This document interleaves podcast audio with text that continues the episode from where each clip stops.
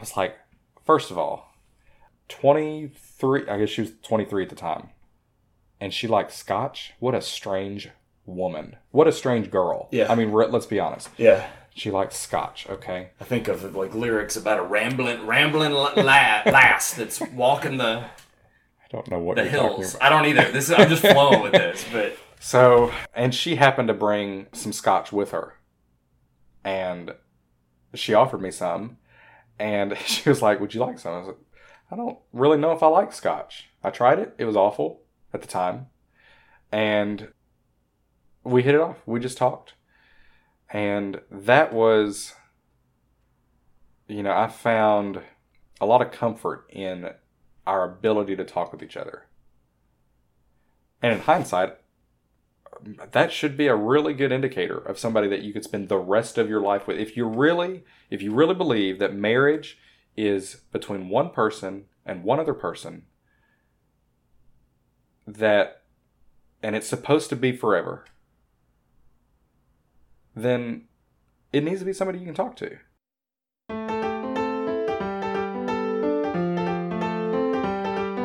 This is Epic Ordinary Lives Podcast.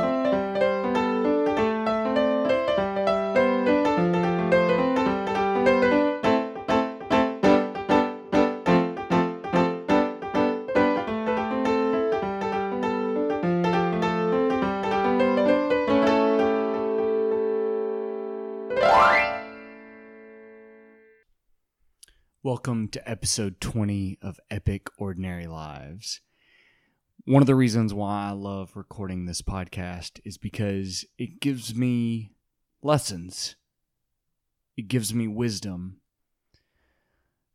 And that is no exception in this week's episode with Kevin Vaughn Part two, where Part one was mostly about becoming a new father and his two sons and the lessons that he, that he's learned. Part two is about marriage and the lessons that he's learned with his wife of, at the time, six years. And at this point, he's got to be pushing seven years in terms of marriage if he hasn't already elapsed that. And I think that's one of the beauties of, of having a podcast is that it forces conversations that are on another level because they're being recorded. And although I can think of negative things, you know, of, of being recorded, that recorded puts people in a nervous state or in a self-conscious state. But it also elevates the moment because you're playing for keeps to a certain extent. Yes, you can delete whatever conversations you have, but when you record, at least on some level, you're immortalizing that moment. And in that way, you, you sit up a little bit straighter when you're recording. And, and the lessons that he talks about in marriage are some that whether you agree or disagree, whether you can relate or whether you're very far away from marriage, I think this topic is fascinating. I think relationships are fascinating. I think one of the reasons why they're one of the most challenging things is one of the reasons why they're one of the grandest. And one of the, the areas where when people get it right, why they're so worthy of applause, of, of learning, of listening. Because like recording on a podcast on a much higher level, you're playing for keeps. At least in most cases. And even if you're not playing for keeps, you're definitely playing with gasoline when you put your heart out on the line. And so that's why I find episode twenty and part two with Kevin such a fun, fascinating episode where we dive deep into the lessons he's learned and the advice he would offer anybody that's in a relationship or might be in a relationship. And then, after we have recorded the very serious topic of relationships, there's a bonus part at the end where we talk about really how we met. And I will just say that it, uh, hmm, it's something that I'll never forget. If you want to support this work, you can always write a review on iTunes. That is really deeply appreciated by all those who have done so already. Thank you so much. I know how hard it is to take the time to do something like that. So thank you again for doing that. And if you are listening, if you are downloading, even if you don't comment on it, thank you. Thanks so much for listening. I love doing this work. It's hard work. It's hard work to come up with a show every week, but it feels really great and I love it. If you want to support this work financially, the best way to do that is to go to epic ordinary lives dot com and click the Amazon banner. That is, if you do shop on Amazon for the plethora of things, the nearly endless laundry list of items that you can buy on Amazon. If you buy any of those, you can use my link to buy something you were going to buy already, and I get something like seven percent back, which is great, which helps because there are costs associated with this and there's time associated with this. And if you do that, hey, thank you. Thank you so much. So I hope you enjoy part two with Kevin Vaughn. And without further ado, here we are on Epic Ordinary Lives again with my good old friend, Kevin Vaughn. So to that, let's let's go to your your marriage. One of the things we were laughing about before we started recording is, I, I think the, the question, the way I phrased it, that you got married relatively young. You were probably twenty-four. twenty-four, yeah. Because yeah, I was twenty-four that year. And I still feel, by the way, when people ask me my age, I don't think thirty first. I think twenty-four. That is like the age that gets ingrained in me. Oh, interesting. And so, it, I don't, I'm sure it will change at some point, but when people ask me my age, the first number that comes to mind is twenty-four. Why? Why do you think that is? I have is? no idea. Probably, I don't know. That's probably where I found most of my identity. Okay. But my identity's changed since. My, I mean, twenty-four is when I got married. So you could think right before I got married is when I found my identity or right after. But my identity has completely changed now that I have kids. Now that I've been in my career for a long, well, longer period of time. Um, I mean, my wife and I, we've started a business. Uh, it's just, I don't know. Inexplicable. It's a, yeah, it's a new identity. But I, for some reason, that's what's ingrained. Like my sister. We're only a couple years apart. She's a little bit younger than me. I still don't. Maybe she's twenty-seven. I don't know. I really don't. Because anytime I think of her, I think of she's twelve. That's yes. the first number that comes to mind. Yes. Which is not even close. But that's just who I see her as, is my twelve-year-old sister. I completely get it. I, I have, I, I was, I'm an only child, but I grew up very close to three male cousins who were four and six years younger. Two were four, one was six years younger. By the way, shout out to Grant, Jeremiah, and Clark. But they will always remain for me those those kind of like whatever age, probably something like when I was in eighth grade, which meant they were in elementary school. There's like still that aspect where I view them as those kids, which yeah. is probably what parents would say. And and to the point that you're making, my dad will make some joke about how he looks in the mirror and goes, "Oh, I'm old now." And of course, right. I don't think you're old, Dad, at all. I right. always argue that. Um, You've always been this age. Well, and, and Dad's a screaming demon. Um, he, he gets stuff done, as does my mom. They're in their mid to early to mid sixties in this case. But this this age identity, that's that's an interesting place there. But your your marriage, you know, I remember I was at your wedding. We, my our friend that we've mentioned, Colton, we moved with you guys. Like we didn't mm. actually physically move, but we helped you move at a place. However you want to enter the topic of marriage, because I think you can speak to it. And, and I actually wrote, you got married relatively young because there are a lot of people right now, maybe some who could be listening, assuming anybody ever listens to this, but th- there are a lot of people who are, oh no, I'm I'm I'm thirty and or or I'm thirty-eight or I'm forty-seven or or whatever the or I'm twenty-four. And I think, but you, you have been married, so you can either enter what it was like to meet the person. You can enter just immediately the day that you became married, but any direction you want to head in that. So I went into college thinking, I'm going to find my wife here. And that's not entirely far off. I mean, I, I did meet my wife during college-ish time. I don't I don't even know where to go with that. It's who my wife and I are now is nothing like what we were when we first met, when we first got married. Now, I met my wife in the summer. Remember the uh, the Nashville flood? Oh, yeah. I mean, the huge flood. Flooded Opryland land and they everything. Closed school. Yeah. Uh, where I went to school or where I taught for that. We met that weekend that it happened. Wow.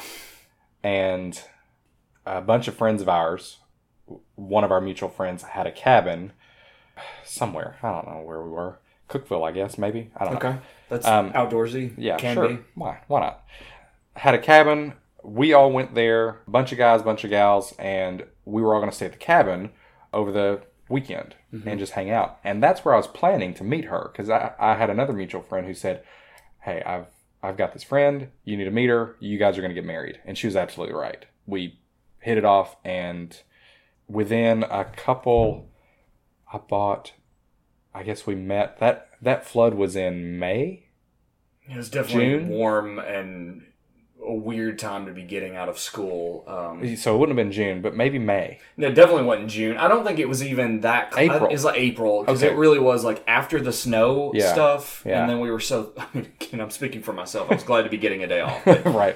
Um, yeah. So let's say it was April. I think mm-hmm. that's, that's I think that's right. accurate. We can actually um, look that up. Uh, and in, and I bought the ring in June. I knew.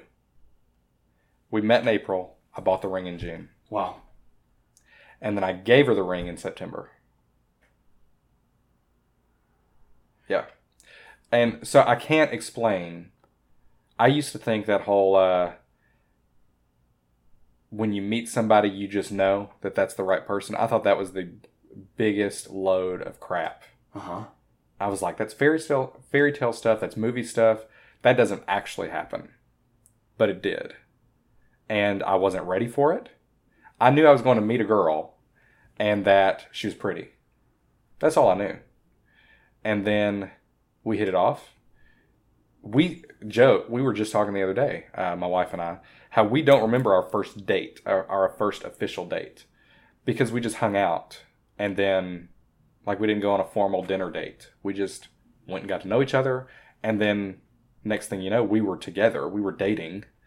And we just did stuff together. What were the first moments like when you, you know, there's that, because again, the funny part about this is that often fairy tales will talk about this opening first, you, you open, you know, your hand grabs the door, you open, you enter the room and boom. And, and you used to say, well, that's a bunch of crap. And yet I feel like asking that question since you, you knew so quickly. I did know quickly, but not in that moment. Mm-hmm. So whenever I first saw her, I just thought she was pretty. I didn't know anything else about her. Yeah. I mean, I used to think a lot of women were pretty. For sure. So I knew that there was potential because she was pretty. I found her attractive, so there's probably some potential here. Then I started to get to know her, you know, and I found out she liked scotch.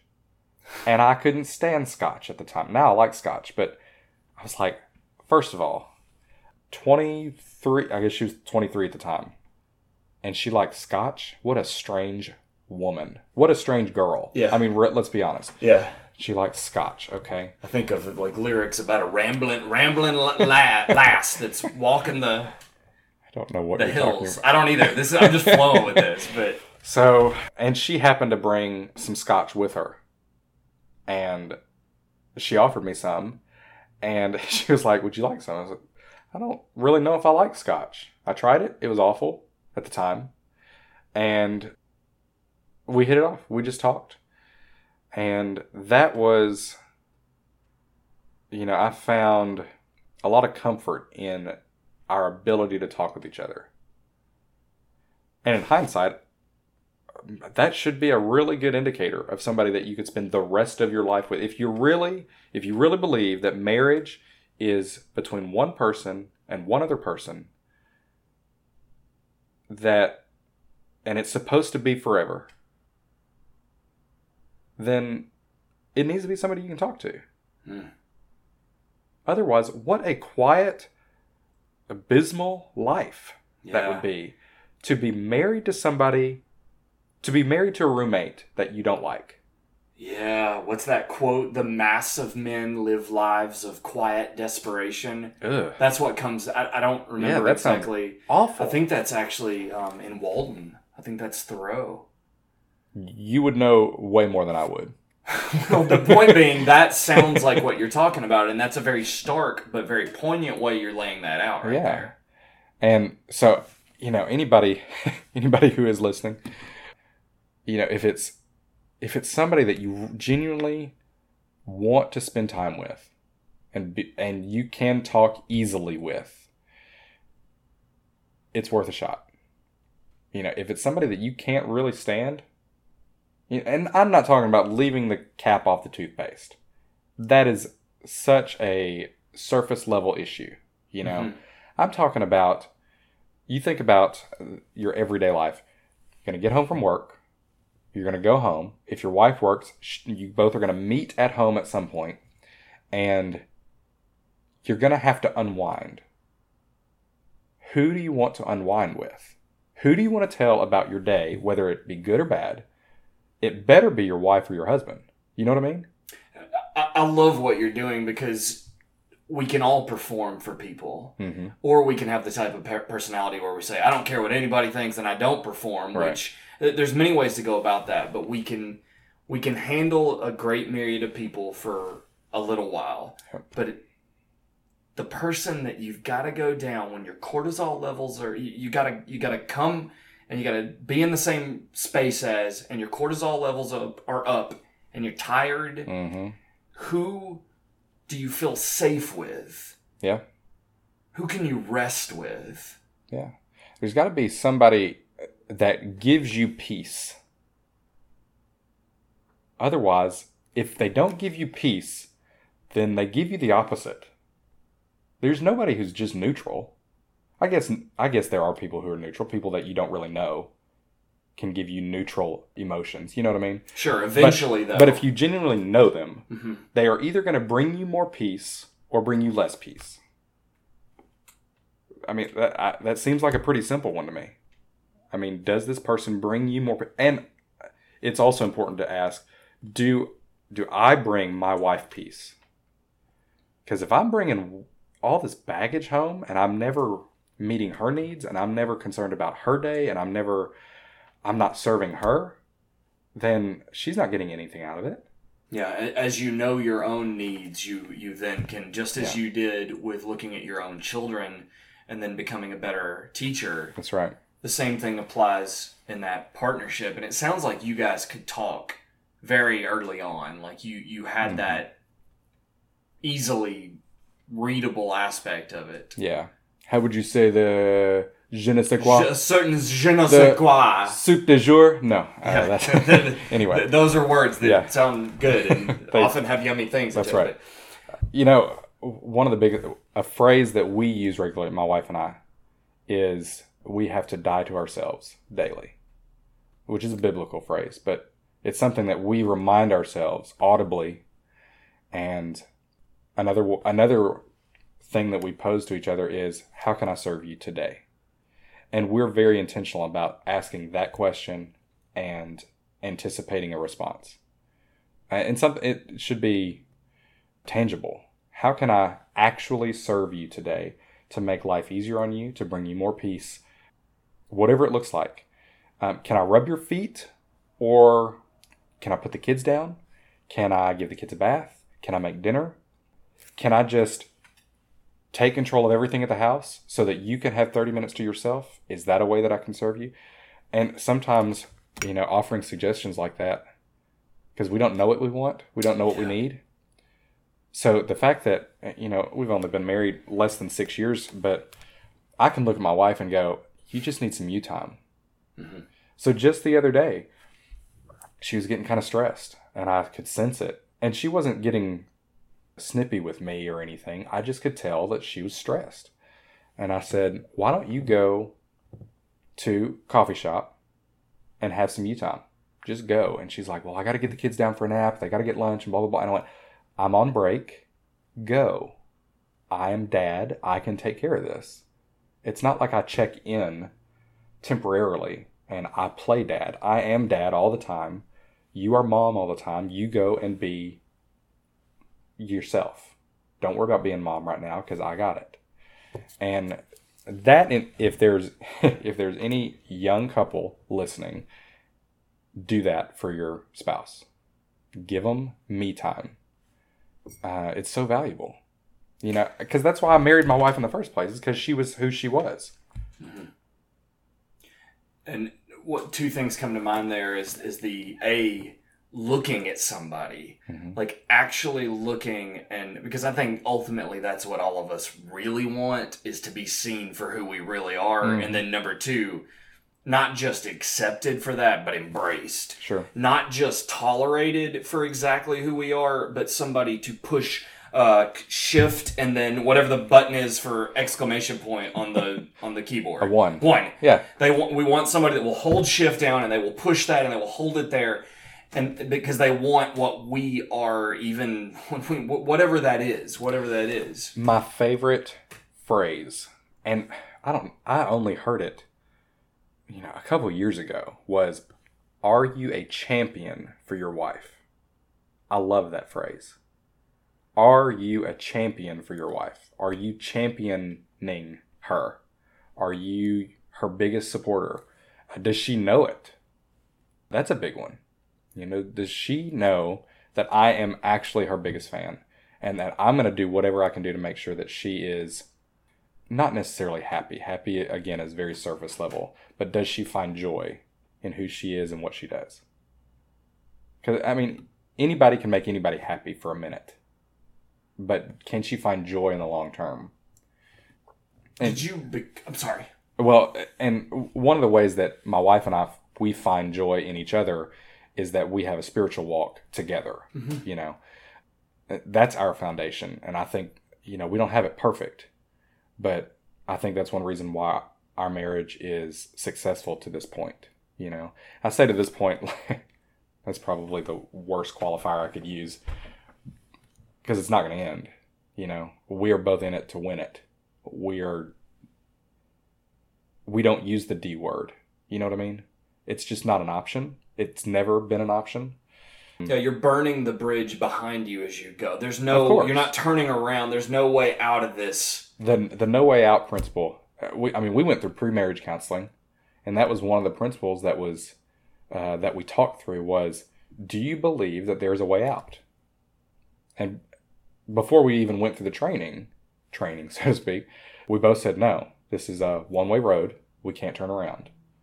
And then we talked about the idea of a, you know, a way out clause, and what that would look like, because there are some people out there who think marriage is temporary, and I completely disagree, and we're allowed to disagree on that, but there's a reason why marriages are successful,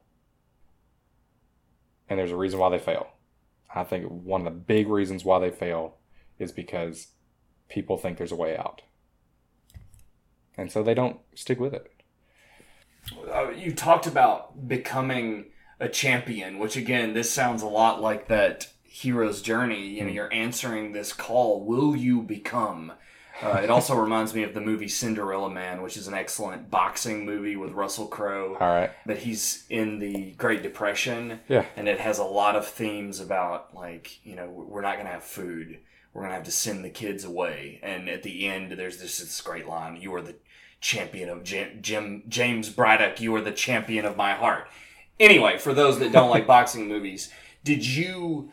become did, did you feel an innate quality of being a champion for your wife, or was that something that you you developed? You know, these may seem like obvious things, but I want to go to that spot because you know, we can read it, a thousand books, we can hear a thousand cliches, which are cliches for a reason. They're right. often really smart advice. And yet, how did that journey look? Because six years in is still worth something great, in my opinion. Sure. There's there's some value in six years. I mean, I have a lot of value in it. I'm really invested sure in, in this six-year investment. But, you know, it's just six years. It's a drop in the bucket. It's because we're looking at the long term. I'm looking at we'll be married for fifty, sixty, seventy years.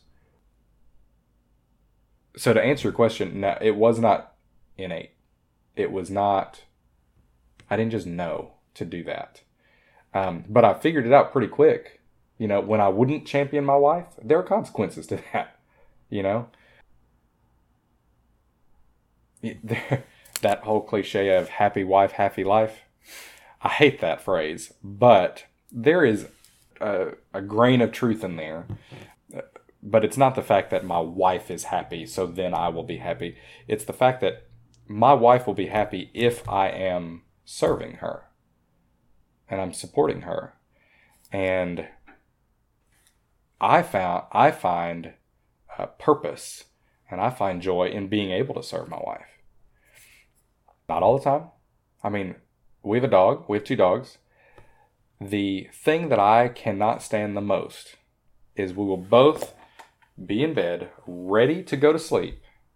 And one of us will go, oh, the dogs haven't been let outside yet. I mean, the house is shut down, doors are locked, yeah, kids lights are off, bed. And we forget that the dogs are out, or the dogs are uh, haven't gone outside yet. And the last thing I want to do is get out of that bed and let them out. But I do it so that my wife doesn't have to. I bite the bullet, and it is so trivial. It's such a silly thing to get mad about. Oh, I don't want to let the dogs out. Well, get over it. It's just letting the dogs out. It's mildly inconvenient for a moment, and then you have served your spouse. You know, uh, the Bible says to outdo one another in honor. Okay, what does that look like? That means outdo one another in service and uh, support and love. And I do this because you won't have to, because you will find pleasure in it, because it makes myself... That's why. So it wasn't instant, but I, you learn it pretty quick. When you start get, when you learn how to read your spouse, you know that if I were to make her get up and let the dogs out, she's not going to be in the best mood. Or I could go and do it for her, and she's going to be very appreciative. You know what I mean? It's not, it's not rocket science. You just have to be willing to put some work in. And and yet, as you say, you have to walk the path. Sure. These these are simple things. And I think one of the things that I'm hearing is, is just the fact that you have a contract with each other that we're going to use all of these things as part of the path. Mm-hmm. This is all part of the path that we share. Yeah. So there's kind of this bigger overarching view there. Yeah. And, you know, in with with our wedding, oh my goodness, that is so unprofessional. I can't believe you would let my phone go off like that. I'm a beginning podcaster. This is like episode... I, I promise everyone I will do better if anyone indeed is listening. Anyway, I'll silence my phone now. You know, it's... the what our marriage was built on, you know, you say a contract, and we go a step further and call it a covenant. Yeah, we, It's okay. an, a covenant agreement, which is something that cannot, uh, will not be broken, uh, which is how a covenant was designed. There's no escape clause. The covenant was usually between God and somebody else. And that's how our marriage was designed. And so whenever you step back and you go, oh, there's no out. What is my next option? We are not getting a divorce because one of us won't let the dogs out. How silly. What's the, obvi- the obvious next option? Because that's never an option. The next option is either I let the dogs out or she does. It's, I don't know, it seems, I say it seems simple, but I had to learn the hard way at some point, you know? So it wasn't simple at that point. Well, and, and again, and I'm, we're heading to the, the final question, but as with many things in life, there is knowing the path and then there's walking the path, whatever it, whatever it is. You mentioned many times the difference between your perceptions of how things would be and how they actually are, that applies in so many ways. And that's why anyone who has actually achieved something deserves props, just because they got it done, mm-hmm. just because they did it. So thus leads to our final question for this this particular first episode with you. You're welcome back for a part two, as is Sweet. Everyone that has been uh, gr- great guests so far. But what advice would you give? And this is a Tim Ferriss question, so I want to give credit there. But what advice would you give your eighteen, nineteen? What? How old were you when you first entered college? Mm, I guess I was like eighteen. So and then I became nineteen my first semester. We're only a few months different, yeah. it seems. So let's just say eighteen to nineteen. What advice would you give that guy? You know, there's life beyond high school, first of all. High school is... high school is a beautiful time for a lot of people. For some people, it's it's terrible. But it was all right for me. But... I mean, I had a great high school time. Okay. I really loved it. But there's life beyond it. And that's what I try to get my students to understand, is that, you know, they're all worried about their G P As and they're all worried about getting accepted to college. They're going to get accepted. If you want to go to college, you're going to go to a college. There's just, there's life beyond eighteen. And so all the stuff that you've carried with you, take it with a grain of salt. Learn from. It's kind of like, you know, when you when you eat a good steak. You know what I mean? You know, like a good prime rib that has some some fat running through it. Mm-hmm. You know? Oh yeah, marbling. Yeah. Now think about the not so good cut that has gristle. Sure. You take a bite, you chew up the good pieces, and then you spit out the gristle. Right? That's kind of what you got to do by the time you're eighteen. You're gonna you're gonna chew on the good parts and spit out the crap. You're not. Don't be so serious is a good piece of advice, because life gets so much better past eighteen. And if it's not getting better, then make it better. Like don't don't wallow in your own waste. Don't don't be down on yourself. Just make it better. Because now you're in the driver's seat. Sure. And, you know, a lot of a lot of my high school students are already in the driver's seat. Okay. Yeah, that obviously depends. You could be sure. in a kindergarten situation and already be in the driver's seat, unfortunately. Sure. But at some point, you've got to take ownership of you. And that that would be some good advice I'd give myself when I was eighteen, is just take ownership of yourself. Take care of yourself. Serve other people while you're doing it.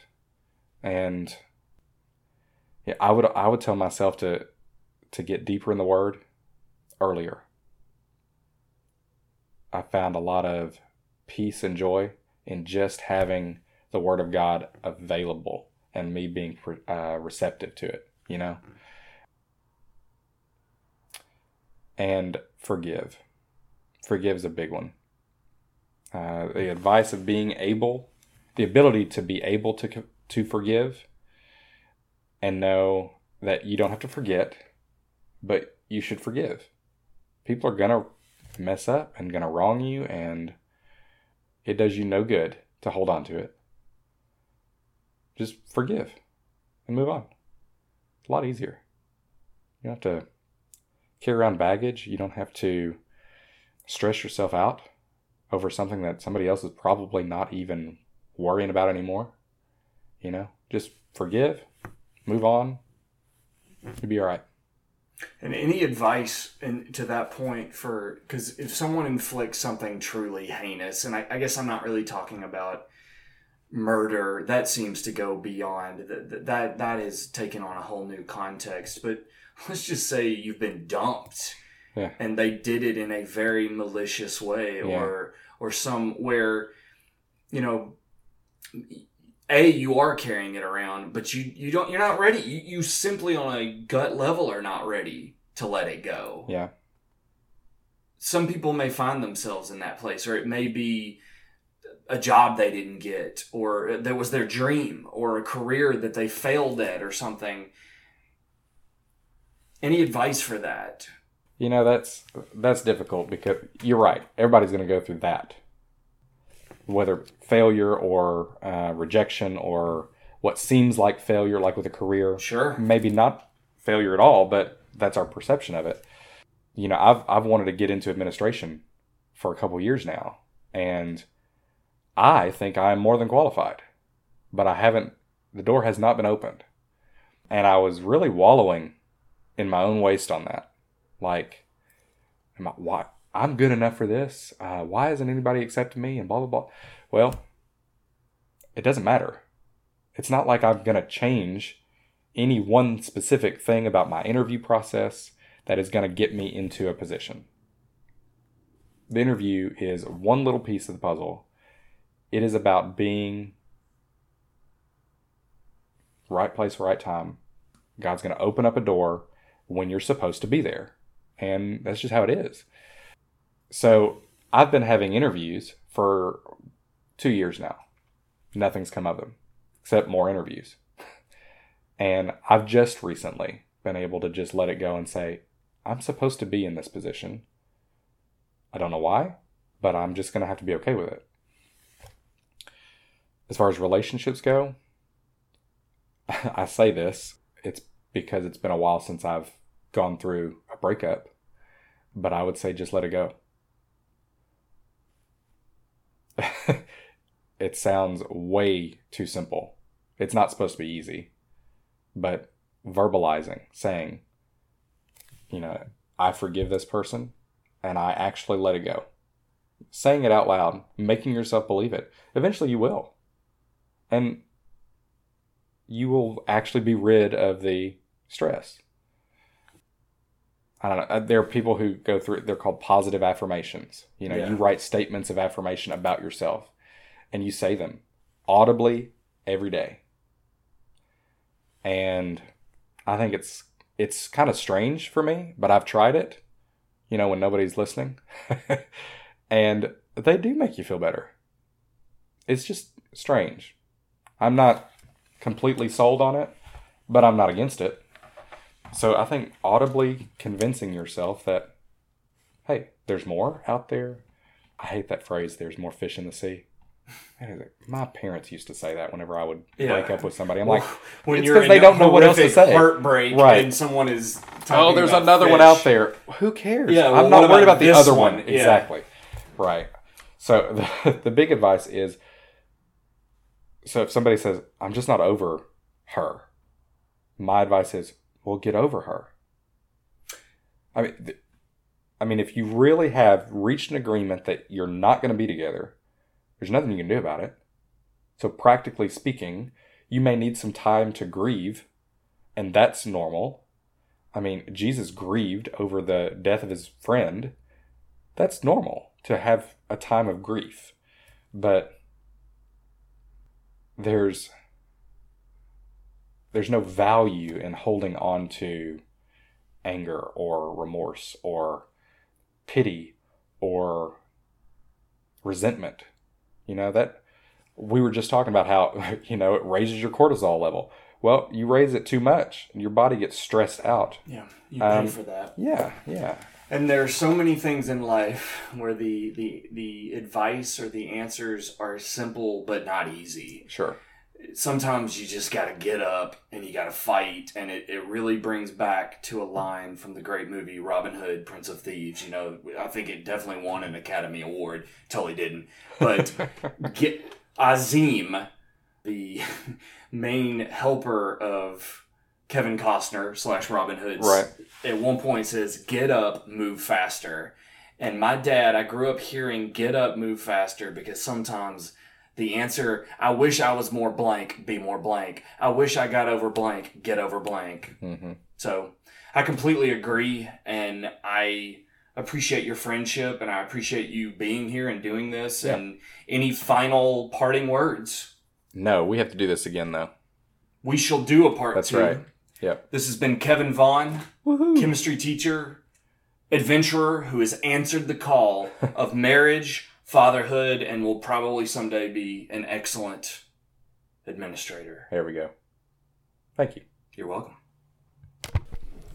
So when we finished recording, we realized that we teased out earlier in the podcast a story of Kevin in women's underwear in my bed. And we, so we really need to explain. Yeah, yeah, that that we, we may need more details. So do you want me to kick that off? Yeah, go ahead, go ahead. This was early on in college, you know, in, in a stressful, early but exciting adventure like that. You find yourself, go for it. Well, this is, if I remember right, this is one of the first ways we met. I think it? this may be the first personal conversation we ever had. Yeah, if you can maybe call we this saw inter- each other in passing and sure. Hey, what's up? And that's nice, like yeah, yeah. But this was a uh, moment that we shared that I now will never forget. Yeah. So I remember coming back from the library, and you're already nervous and excited and scared because you're early in college, and you know you're making friends, but you don't know what's going on, and. I remember I came back from the dorm and everybody, or from the library to the dorm, and everybody was being kind of unusually nice, and there was not a hint of snarkiness. And they said, well, uh, we remember you said you you needed to go to bed early or something like that. And I, I you know, I'm a total, absolute dolt. Uh, I don't think I've ever used the word dolt in my life until now, but I, I, I had no idea. Looking back, it was real fishy. And they said, you know, all right, man, well, have a good night. Like, people kept saying, like, you know, take care. And I went into my bedroom. The, the door was closed. I shut the door behind me and locked it. I still remember very dramatically locking it because all these people were outside. This is foreshadowing. And I remember I jumped from the middle of the tiny room and I landed on the bed onto flesh. I still remember. Uh, and there were fateful words that were said to me that are burned into my consciousness. Yeah, I think I think I recall saying, "Hey, baby." Yeah. Yeah, it was something like that. Yeah, yeah, and my blood froze, uh, and I remember looking down at this full lingerie with chest hair, and I remember thinking, uh, this is a woman with a beard. Like, that that is literally my, my and, I, and, you know, I was training boxing and jiu-jitsu. I had scars. You know, I was fighting. I loved mixed martial arts. I wasn't that good at it, but I, I was practicing. And did did I do any of that? I think I choked you a little bit or something. I think I, but then I gra- I jumped up, turned around, and ran for the door. Yeah. What was even better was that the door was locked and you couldn't get out. Yeah, I'd forgotten, forgotten, and of course this is where seconds become hours. And I'm reaching, grabbing the door, and I'm sc- I remember I was screaming. Yeah. I was literally like screaming at the top real, of my real lungs. Real high pitched. Oh, yeah. Again, yeah, for sure. Like, ah! And, like, literally unable to open the door that I had just locked. Yes. And I remember in the back of my mind, I'm thinking, whoever this thing is, it's advancing towards me. Um, P S, you know, if if you are someone in transition who is switching genders, I'm totally cool with that. I want to make that clear. But at this moment, at nineteen, I was in the dark. And someone that I didn't know had just said, "Hey, baby." It didn't really matter what gender it was. No, no, it didn't matter if it was human or not. Um, but I remember, you know, of course, they took pictures of us standing next to each other. We had sort of a special. I still have that somewhere. Yeah, I'm sure it's on. It made its way on Facebook. I'm sure it totally was there for a while. And I remember a year later, there were. It's a similar situation, and this just shows how I'm imminently uh, joke playable on. Uh-huh. Yeah, I know what you mean. I still remember jumping, leaping, and landing again on the same thing. and, I, and I think you said the same thing. This was around Halloween, I think, because there was a spooky time. And I remember this time, I, I think I actually did, like, choke you or something. Like, I did, like, grab you her. You know, in hindsight, I probably should not have hidden in a dark, locked room with a an M M A training person. Yeah, you never call me a fighter because there are those that actually did do it, but I shouldn't have done that. That was stupid. And you know what? Turns out most people aren't that brave in the moment of, of true, true conflict of of a man with a beard in your bed with. I mean, think about it. Let's name name the biggest M M A fighter you can think of. The biggest, like, just, size-wise? Just the biggest, baddest guy. Oh, there's so many right just now. Conor one. McGregor is such okay, a star let's right say now. Conor. Let's say you were roommates with Conor. Not roommates, because we weren't roommates. But let's say that you snuck into Conor's room, yeah. dressed as a woman, hid in his bed. He locks the door, shuts the light off, and then he jumps into bed. And you go, hey, baby. See, this is the difference between a real fighter and a guy that loves watching fighting and participating in it. This is the difference between someone that would probably... But I didn't know the difference. Yeah, I you're brave. You, I thought you were going to be in a cage. Yeah. I don't think I've ever the described... The octagon, is that what it is? I yeah, don't know these yeah. terms. No, you're, these you, terms. Can call, you can call either. But yeah. um, I don't know if I should call you brave for uh, doing what you did. But... But... I'd call it brave. All right. And yep. it illustrated for me how much I need to work on not running and screaming when... But, you know, they don't train you in that, though. It, no, I'd never worked with that attacks. Scenario. yeah. You always know your opponent's coming, right? So what do you think the takeaway lesson of this little short snippet story is? I don't know. Dress in women's clothing and you get a friend for life. Is that what it is? I'll take it. All right. Yep. So thanks so much for listening to part two with Kevin Vaughn. I hope you enjoyed that special bonus portion at the end there, which featured one of the earliest lessons of how would you handle the scenario of someone in your bed wearing underwear that you did not know. I hope that no one has to answer that question. And this is not really, I guess, a, something, a topic to joke about, but it's speaks to the earliest lessons of college where you really do find out that you're in a new world. So I hope you enjoyed that. I hope you enjoyed the the real takeaways that he offered with marriage. I'm going to say that one of the key areas that I, I'm going to remember is asking your partner literally and having the expectation that they're going to be asked, how can I serve you? You know, how how would it be if you set the expectation that that was language that you used with your partner? How can I serve you? It's weird enough to try to figure out what people want. And some people, you know, are easier. Some people are harder. Some people you need kind of an intuitive sense of to figure out what they want. And others, it's it's very clear. But in any, any case, what if it was a part of everyday language? I don't know. I like that part. If you're enjoying this work, it means the world to me. This is something that I work on every week, and I appreciate it if you're listening at all. So thank you, and please tune in next Tuesday when I release another conversation with an ordinary person who's living an epic life. And I think you just heard my cat meow. If you didn't, he did. And if you did, thanks for tuning in. Have a great week.